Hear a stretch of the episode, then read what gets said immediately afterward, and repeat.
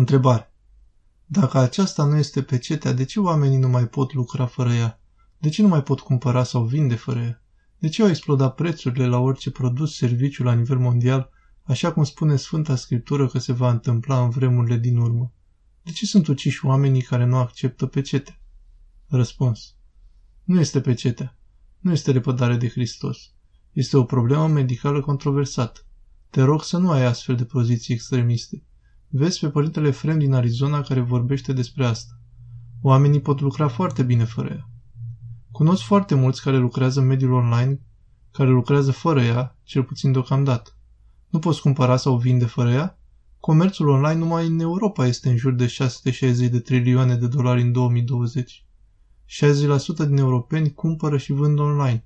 În Franța și Germania, 80-85% din populație tranzacționează online. Tu unde trăiești? Referitor la a explodat prețurile la orice produs, serviciu la nivel mondial, așa cum spune Sfânta Scriptură că se va întâmpla în vremurile din urmă, te rog să oferi versetul din Scriptură care spune asta, precum și linkul de la un site reputat din domeniul economiei care arată acest lucru. De asemenea, dorim și dovezi pentru acuzațiile de omor la care te referi. Acestea fiind zise, nu spun că toate sunt roze cu vaccinurile. Nu sunt. Însă să ne ferim de extremisme, de pseudoteologie. Întrebare. Acest patriarh Genadie este cumva Gheorghe Scolarios, tuns monah cu numele Genadie, ucenicul și fiul duhovnicesc al Sfântului Marcu Evgenicul și căruia în ziua morții sale Sfântul i-a spus să apere ortodoxia? Răspuns. Da, desigur. Întrebare. Noi cei din lume putem face cu metanierul rugăciuni pentru altcineva? Cred că am citit la Sfântul Efrem Catunachiotul că făcea aceasta. Cum putem zice? Spunem și numele? Răspuns. Da, se poate. Cu atenție însă, pentru cine? Pentru că e posibil să te împărtășești de ispitele sale. Sunt două variante. Doamne Iisuse Hristoase, miluiește-mă! Varianta simplă, având conștiința că toți suntem una și ne rugăm Domnului pentru Adam cel global. A doua variantă este ca la primul bob să spui Doamne Iisuse Hristoase, miluiește pe robul tău, roaba ta, numele, iar la următoarele, Doamne Iisuse Hristoase, miluiește pe robul tău, roaba ta. Întrebare. Eu am încercat să mă rog cu rugăciunea lui Isus pentru diferiți oameni, însă m-am simțit foarte neliniștită. Plus că îmi vine în minte chipul lor. Nu e bine așa? Răspuns. Este război de gând. Din cauza asta sunt rezervat când recomand să vă rugați pentru alții. Dar dacă sunt rude sau cineva apropiat pe care Dumnezeu ne-a dat lângă noi, de exemplu angajați sau șefi, este bine, chiar necesar să ne rugăm și să nu îl luăm în seamă războiul de gând. Întrebare. Este bine să-i spunem Domnului să ne dea nouă durerea celuilalt în locul său sau să ne bage pe noi în iad? Răspuns. Nu. Lasă-l pe Domnul să facă ceea ce socotește mai bine. Întrebare. Dar dacă cineva are necazuri, noi să stăm indiferenți și să nu ne rugăm?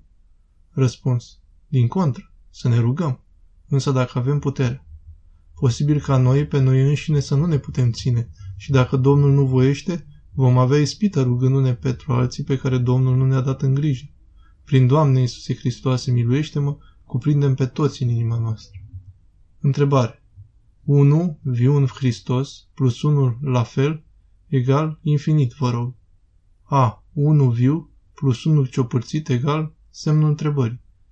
Presupun că ciopărțit plus ciopărțit egal minus infinit. Răspuns. Desigur că infinitul bun se ajunge numai prin Hristos. Întrebare. Afirmați. Faptul că există viață pe pământ e o dovadă incontestabilă că există Dumnezeu. Oamenii de știință au calculat probabilitatea ca o singură proteină să apară din îmbinarea aleatorie a aminoacizilor, concluzia fiind aceea că și dacă întreaga suprafața Pământului, atmosfera, mări, oceane, etc., ar fi fost plină cu aminoacizi, desigur lucru complet imposibil, șansele ca o singură proteină să se formeze din aminoacizi ar fi fost una din 10 la puterea 164. 1 urmat de 164 de zerouri, un număr cu mult mai mare decât numărul electronilor din tot universul. Aceasta e probabilitatea de a apărea o singură proteină, pe când cea mai simplă celulă are peste 42 de milioane de proteine, plus structuri specializate, plus informație, plus metabolism celular, etc., etc. Cu toată știința și tehnologia modernă, Nu putem crea nici măcar un aparat Golgi, nu mai spun o celulă întreagă. Probabilitatea apariției vieții fără Dumnezeu nu este una mică, ci este zero absolut. Răspuns. Da, însă pentru a înțelege asta e nevoie de știința cea adevărată, care include și științele naturii, de harul lui Dumnezeu. Întrebare.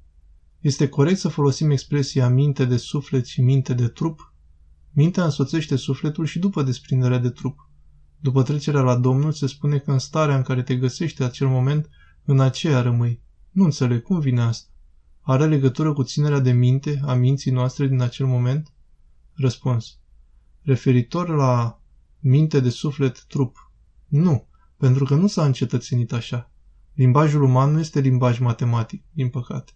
Referitor la moarte, dispare flexibilitatea, posibilitatea pocăinței, posibilitatea schimbării drumului. Deci dacă eu în clipa morții iubesc, urăsc pe toată lumea, sunt fericit, trist, așa voi fi în veșnicie. Da, are legătură cu ținerea de minte. Întrebare. Care ar fi mai exact diferența dintre minte, nus și duh, spirit, pnevma? Sau ele pot fi socotite în unele cazuri sinonime? Adică de pildă citim la Sfântul Dionisie Areopagitul că îngerii sunt și minți cerești, dar și duhuri. Răspuns. Duhul, pnevma. Când spunem Duh, ne referim la Duhul Sfânt pe care Dumnezeu ni l-a dat în dar la creație. Prin păcat, Duhul Sfânt a plecat, pleacă de la noi și mai rămâne o rămășiță din acesta. De vreme ce Dumnezeu totuși ne-a dat harul de la Duhul Sfânt, putem spune că e al nostru, pentru că Duhul Sfânt se sălășluiește în cea mai fină parte a minții, din cauza aceasta această parte se mai numește uneori și Duh. Întrebare. În lumina celor prezentate, poate în porunca iubirii nu avem cea mai fericită traducere?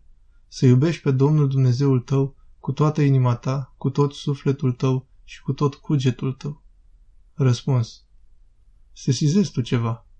De fapt, dacă te uiți la evangeliști, vei vedea că aceeași poruncă este exprimată diferit la evangeliști diferiți. Asta pentru că se înțelegeau noțiuni diferite prin aceleași cuvinte. Până astăzi avem aceste coliziuni de sensuri cu minte și inimă, de exemplu. Sunt și altele, însă acestea două sunt celebre prin faptul că diferiți părinți înțeleg lucruri diferite, chiar dacă sunt asemănătoare ca sens. Întrebare. Putem fiecare dintre noi să ne depășim condiția noastră și obiceiurile cu care venim și să ajungem să ne centrăm doar pe învățătura Sfinților Părinți și să aruncăm la gunoi pe omul cel vechi ca să crească cel nou? Răspuns. Da, este posibil acest avans cât timp avem timp.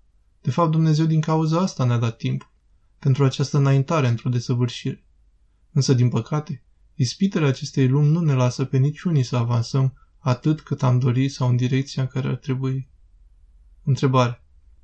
Înainte să adorm, am spus rugăciunea inimii și am adormit cu un veșmânt mic atins de urma piciorului Maicii Domnului în mână, pentru că mă simțeam ciudat de parcă trebuia să se întâmple ceva rău. Azi dimineața am visat că aveam un fel de paralizie în somn, cred, că simțeam că aveam doar ochii deschiși și nu mă puteam mișca. Am văzut apoi cu coada ochiului ceva ca un diavol. Era fix lângă perna mea culcat. Era verde deschis și chel cu dinți ca de rechin și încerca să-mi inducă gânduri necurate. Eu am reușit să-l văd căci mă străduiam să înțeleg ce se întâmplă și am început să spun rugăciunea inimii și s-a schimbat la față. Se schimonosea și ținea ochii strânși și țipa de parcă nu suporta că mă rog. M-a trezit mama, deoarece țipetele mele din vis se auzeau din camera alăturat. M-am simțit diferit de parcă nu fusese un vis, ci ceva real. M-am uitat apoi la icoana din camera mea și avea în ea cerculețe albastre ca de lumină, care păreau și dispăreau, poate a fost pe baza retinei că eram din somn. Răspuns. E bine să mergem să ne spovedim când avem astfel de experiențe. Nu te tulbura, nu te îngrozi, nu crede nimic din toate acestea. fă semnul crucii și continuă rugăciunea. Cel rău nu are putere. Întrebare. Ce înseamnă de fapt smintitor? Răspuns. Ceva care oprește marea masă a credincioșilor de a se apropia de Hristos, de obicei prin biserică. O experiență demonică nu-l oprește pe om de a se apropia, din contră. Când Domnul îngăduie, atunci știe Domnul de ce o face. Sufletul respectiv are puterea necesară pentru o astfel de experiență.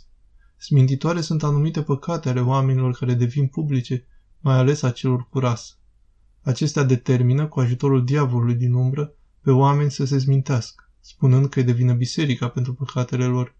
Nu e de vină biserica pentru păcatele lor, după cum nu e de vină medicina pentru bolile celor ce nu se tratează. Întrebare. Ce vom face oare? Răspuns.